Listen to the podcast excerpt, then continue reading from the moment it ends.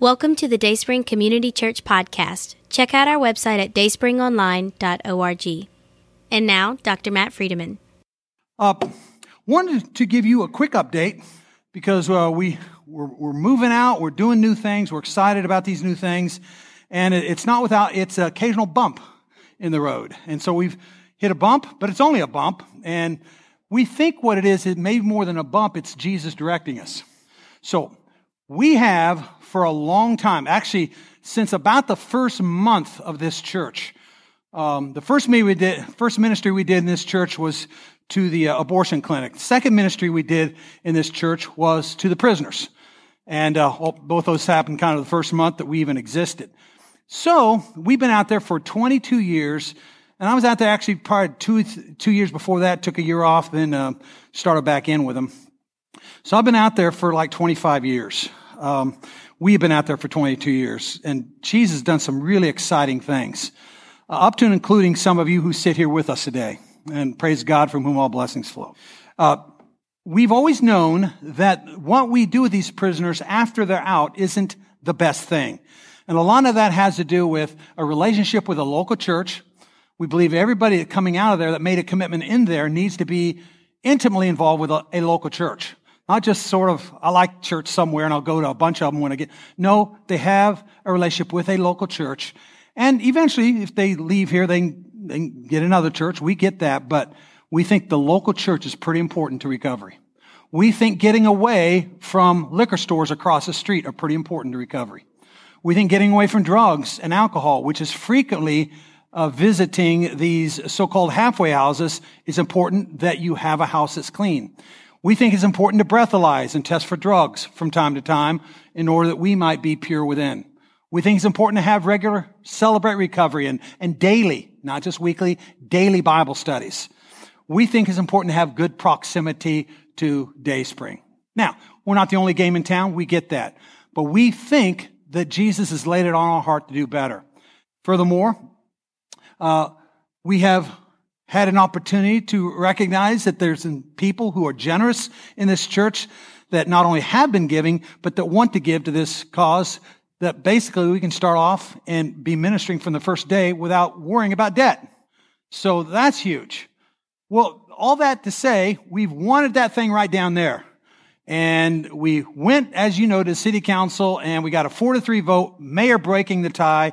And from that moment, I thought, yay! But I just felt like, but this thing isn't over yet.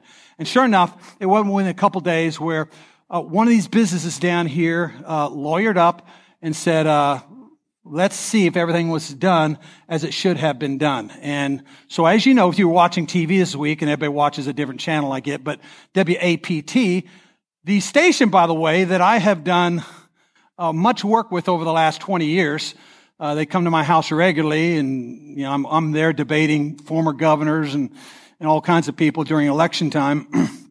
I've worked with these folks for, for years, actually for a couple decades. You would think they'd be able to find me for a differing opinion. oh no, we couldn't find Matt Friedeman. No idea where he's at. So anyway, so they didn't call. But anyway, a very one-sided presentation of the case. If you saw it, uh, we had it up. You can see it. I don't have a problem. Uh, folks are going, boy, you must be really steamed. I'm not at all. I think this is Jesus leading us. I don't want it there, I think is what he's saying. Now, he might change his mind or change my mind and want it there anyway, but I'm just saying, I'm, I'm going to say, apparently he doesn't want it there at least now. And so therefore, I'm moving you elsewhere. We're looking for land elsewhere. And we think this is a good thing, not a bad thing. I think this is a good thing. When Jesus leads, we're going to follow. And If it looks like he's leading away from our best plans, we'll leave our best plans and we'll go where he wants us to go. I'm actually really excited about the next step. I'm actually more excited about the next step than I was about this step. I just want you to know that because I think it's Jesus that's leading us. So I'm just being honest with you. I'm throwing it out there for you. One of the biggest reasons why I think it's important for us to have it at another place isn't the danger. I don't think there's any danger at all. I mean, at all. In fact, I think this, that facility down there would make this whole area better. Cleaner because we'd be out there cleaning it. We'd establish relationships with the businesses. I think they would want to hire us when they're around us. I really do. I think it'd make the whole place better. You say, you're kidding, right? You're just saying that. I'm not saying that. I really think it. Having said that, I get it why you, you know, have a problem with it. I get it. So we're going to do something else. But having said that, I just want you to know that I feel like our best days on this issue are yet to come. And I think because Jesus is leading us and guiding us, we've got some really good things that are about ready to happen.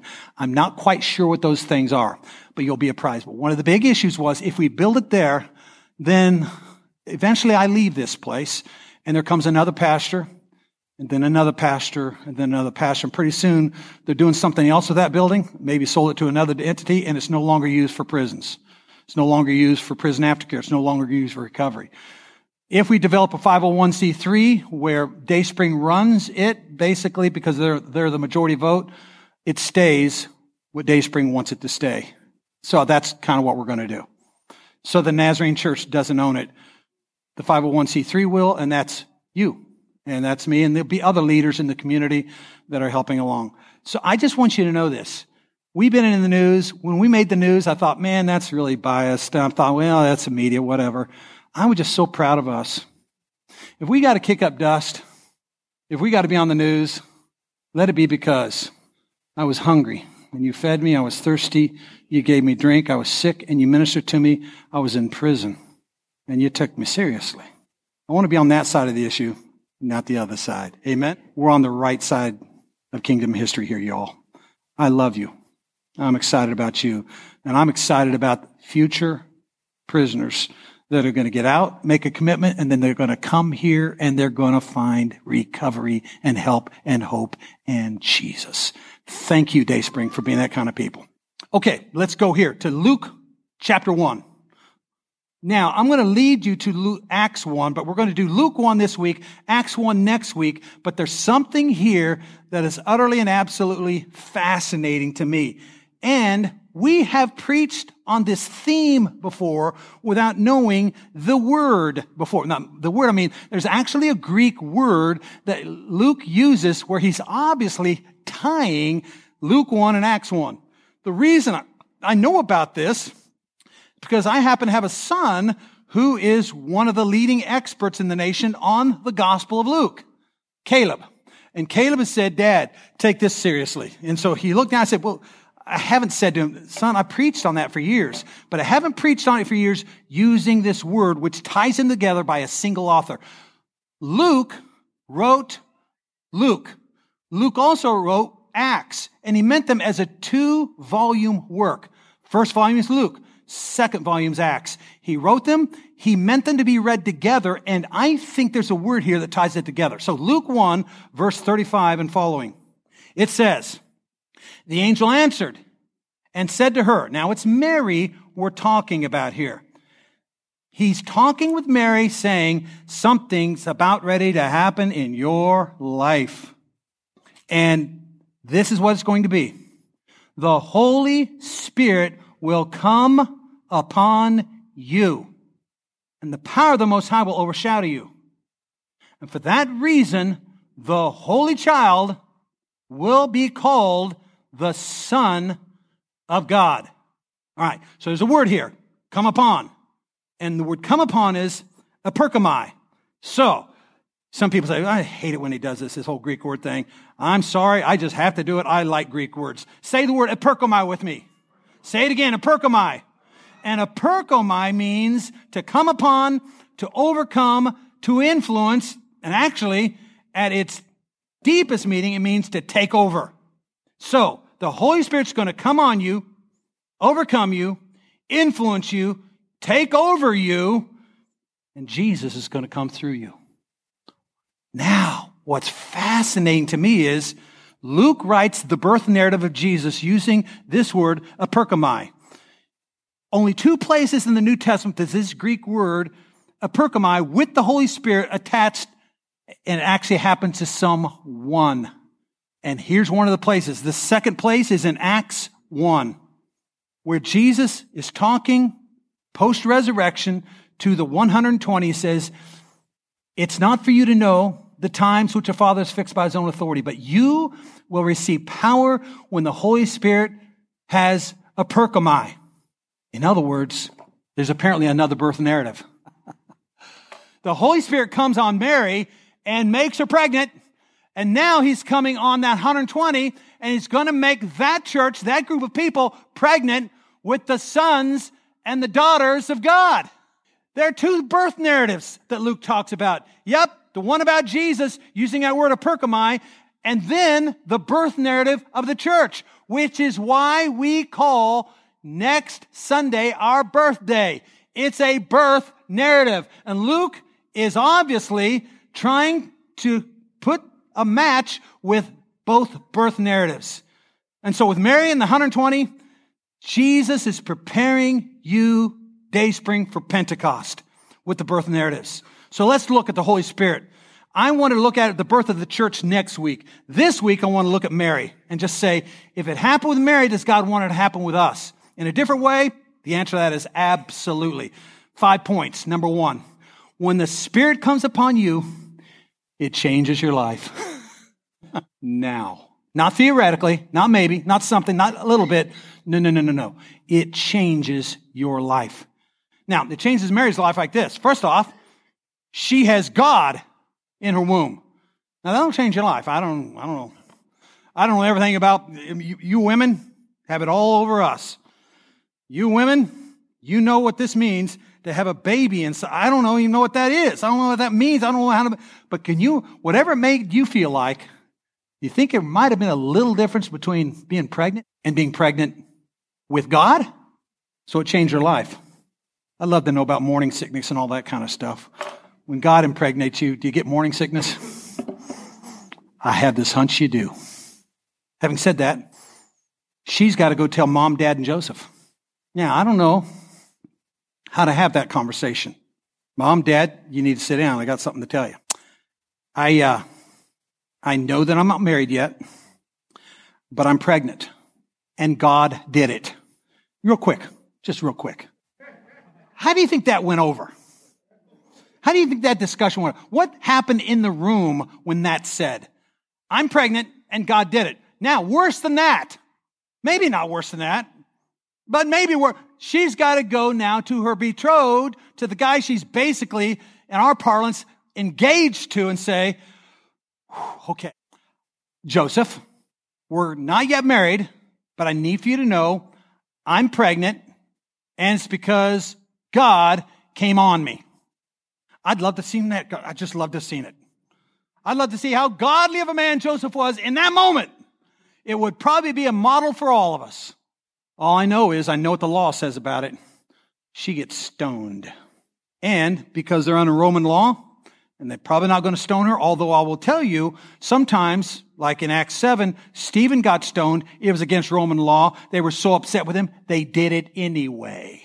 So stoning is a real possibility in this case. Joseph gets mad, hauls off, tells his family, tells the village, village takes her out, stones her. Is that a possibility? It is a possibility. Or what Joseph does is say, okay, we're going to divorce. Now, divorce means they're not married yet, but they're betrothed, which is the serious step where even at that point, I'll do it quietly.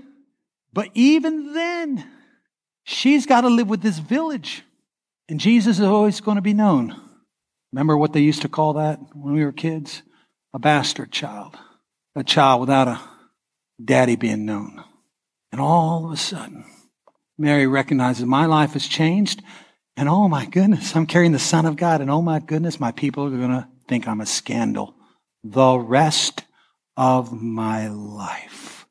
Y'all, when the Holy Spirit comes on you, I would like to tell you everything is going to get better. But in as much as everything getting better, I want you to know it will get better if better means the presence and the takeover of God on your life. That is better. But it's not easier I will remind you, Stephen, it says in Acts 6, was chosen to be a deacon because he is a man full of faith and the Holy Spirit. And in the next chapter, he is stoned to death because of that fullness. He is stoned. There are no guarantees, y'all. And that's the point. If I die because the Holy Spirit took me over, I allowed him to take me over, Jesus never says, hey, you're going to have wealth and prosperity in this life.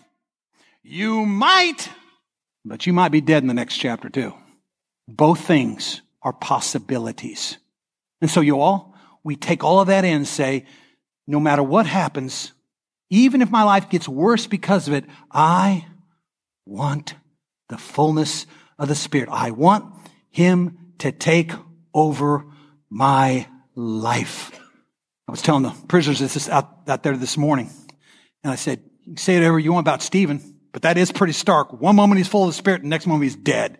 I said, but you know something? All over the world, they celebrate St. Stephen's Day. That account is in the Bible to give us encouragement and to give us strength and to give us hope that there is a life beyond. Because one of the things Stephen does, he looks up and he sees what? Jesus standing. The only time we see that in the Bible, Jesus standing at the right hand of the Father. Standing. I don't know. I wish they'd gone a little bit more into it. Come on, Luke, give us some more details, will you? Oh, I'd like to know that Jesus was smiling, even as Stephen is about ready to get stoned. Jesus is saying, well, see in just a minute, pal. Who here wants to be taken over by the Spirit? It's the presence of God. So awesome in your life. I was a, when I was a kid, we had some real eccentric neighbors, real eccentric.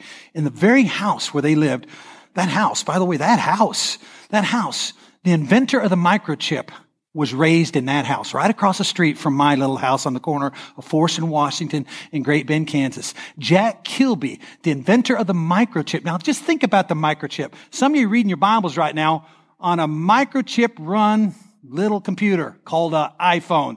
Just imagine what the microchip did to the world. That was invented by a guy named Kilby who was raised 50 yards from my house. So in that house, eventually Kilby moved out and Moses moved in. Eventually come the Comarks. Comarks were interesting people. Oh my word. They had pets. Now, most people, if you got a yard, and it's fenced in, a fenced in yard, most people would say, let's get a dog. Let him run all around the yard. Not these people. They had pet geese. It was the weirdest thing, and I was scared to death of them. Right now, I'm not, I'm not a farm boy. I don't know much about animals, don't really like them much. All I got is bad, bad experience with animals my whole life. Getting bitten and clawed, and I don't like animals.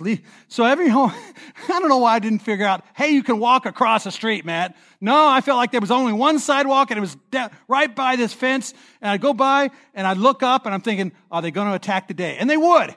Those, those geese would get their necks up, and they go, honk, honk, honk, honk. And I'd freak out. Oh, I'd have nightmares about it. Them geese, honk, honk, attack geese. What's hilarious about that is this. The Celtic group, Celtic Christians, they heard about, they read in the Bible about how God lighted upon Jesus like a dove. They thought, dove, dove, dove are sweet little birds.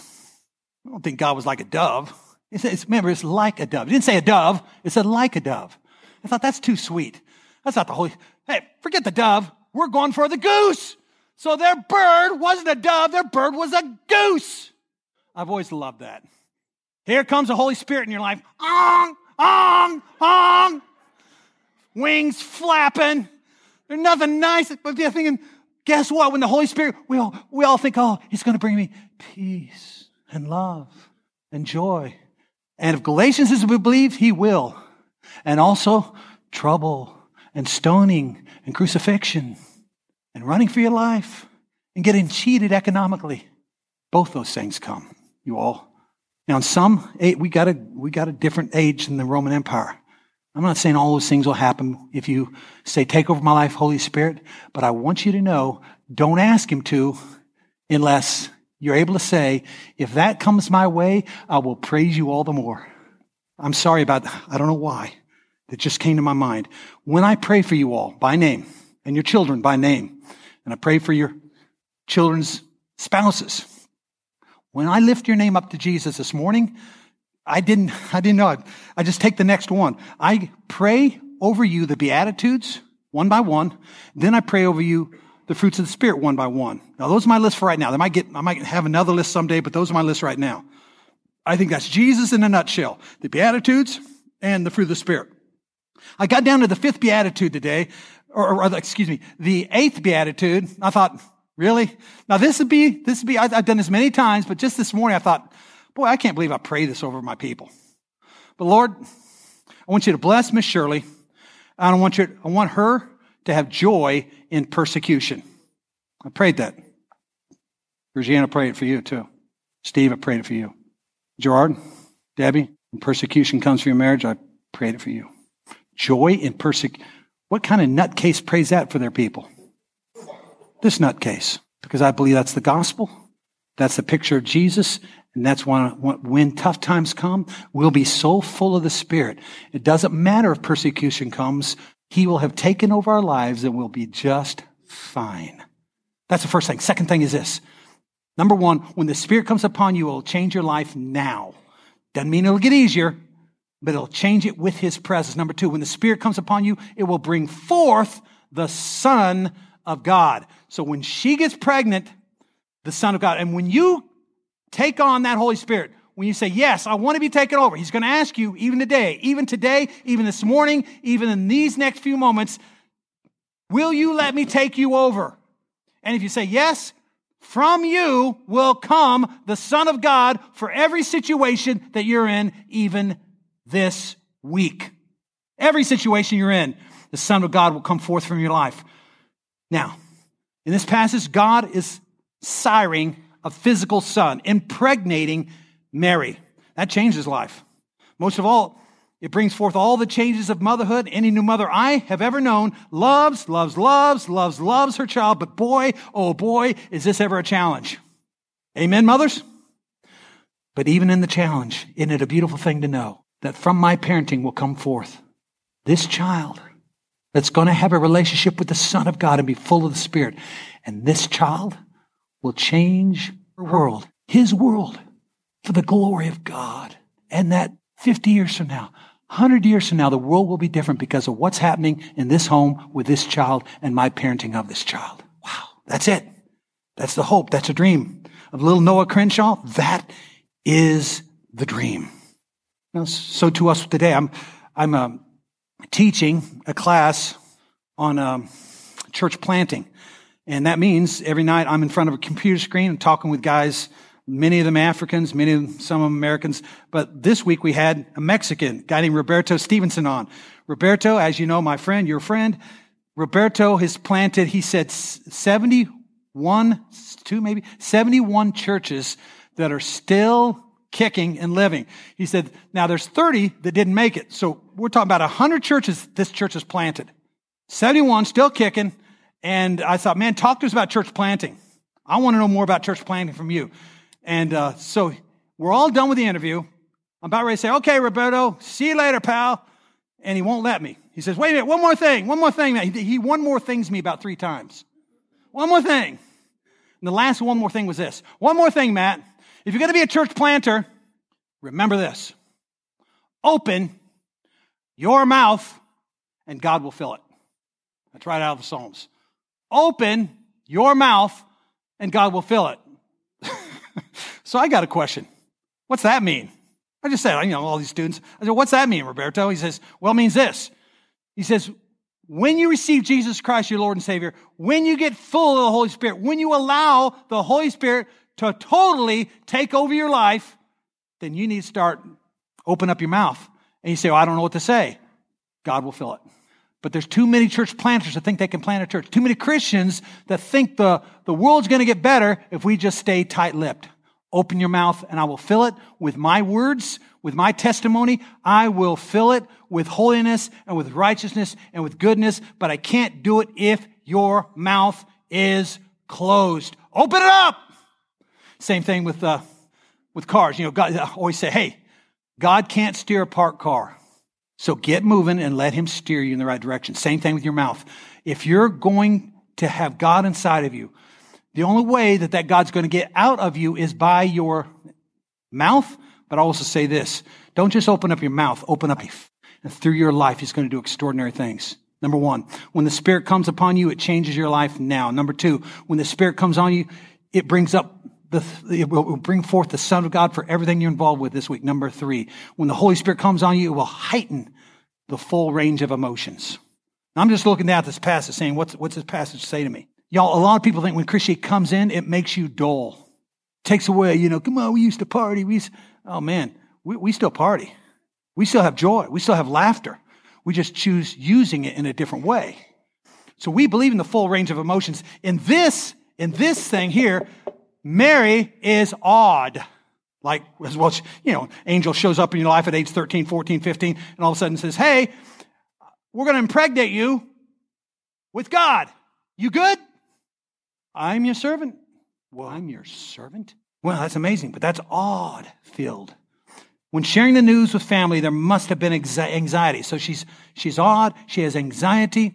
And then we see her with Elizabeth, and there's joy. Elizabeth's going to be the, the, the mom, is the mom of John the Baptizer, still in the womb. There's joy. With here, this baby, Jesus, becomes a toddler, then a little boy, then a teenager, then an apprentice to Joseph, then a rabbi, then someone who was hated, then someone who was persecuted, then someone who was murdered, then someone that rose from the dead, then he ascends into heaven. I mean, do you think a mom doesn't feel the full range of emotions and all of that? You bet she does. And she feels it all the more because of this spirit that has taken her over. There's laughter, there's fear, there's tears, all the emotions. This shouldn't surprise us. When Jesus speaks of his own character in the Beatitudes, he speaks both of blessed are those who mourn, and you will have joy in persecution. You're going to have the full range of emotions. That's what happens when the Spirit comes. It doesn't deaden you. It makes you come alive like never before. Blessed are those who mourn. Blessed are those who have hearts broken over the things that break the heart of God. See, that's what I really wish WAPT would have shown. One of you giving testimony with tears in their eyes saying, man, we just want to help guys who've been cut off from hope, who've been cut off from family. Some of them cut off from justice. And we just want to help. We want to let them know about Jesus. That's what I wish WAPT would have shown because that's you and me. That's Dayspring. Our hearts are broken over the things that break the heart of God. But as you're going to see next week, but we have great joy and great laughter. We can send the kids out and back to jump around. We can have red balloons and cake. We can eat and laugh. And it's the full range of emotions that the Spirit of the living God brings into our lives. Then this. When the Spirit comes, the outcome is going to change the world. It happened with Mary Jesus changed the world. It happened with the early church. The sons and daughters that come out of the day of Pentecost changed the world. The decisions you are making right now are going to change the world today because the Spirit is talking with some of you today saying, this is your day. Today, I want to take you over, but I'm not going to do it without your permission. Let me take you over. Let me come on your life, the perkamai, and change you absolutely.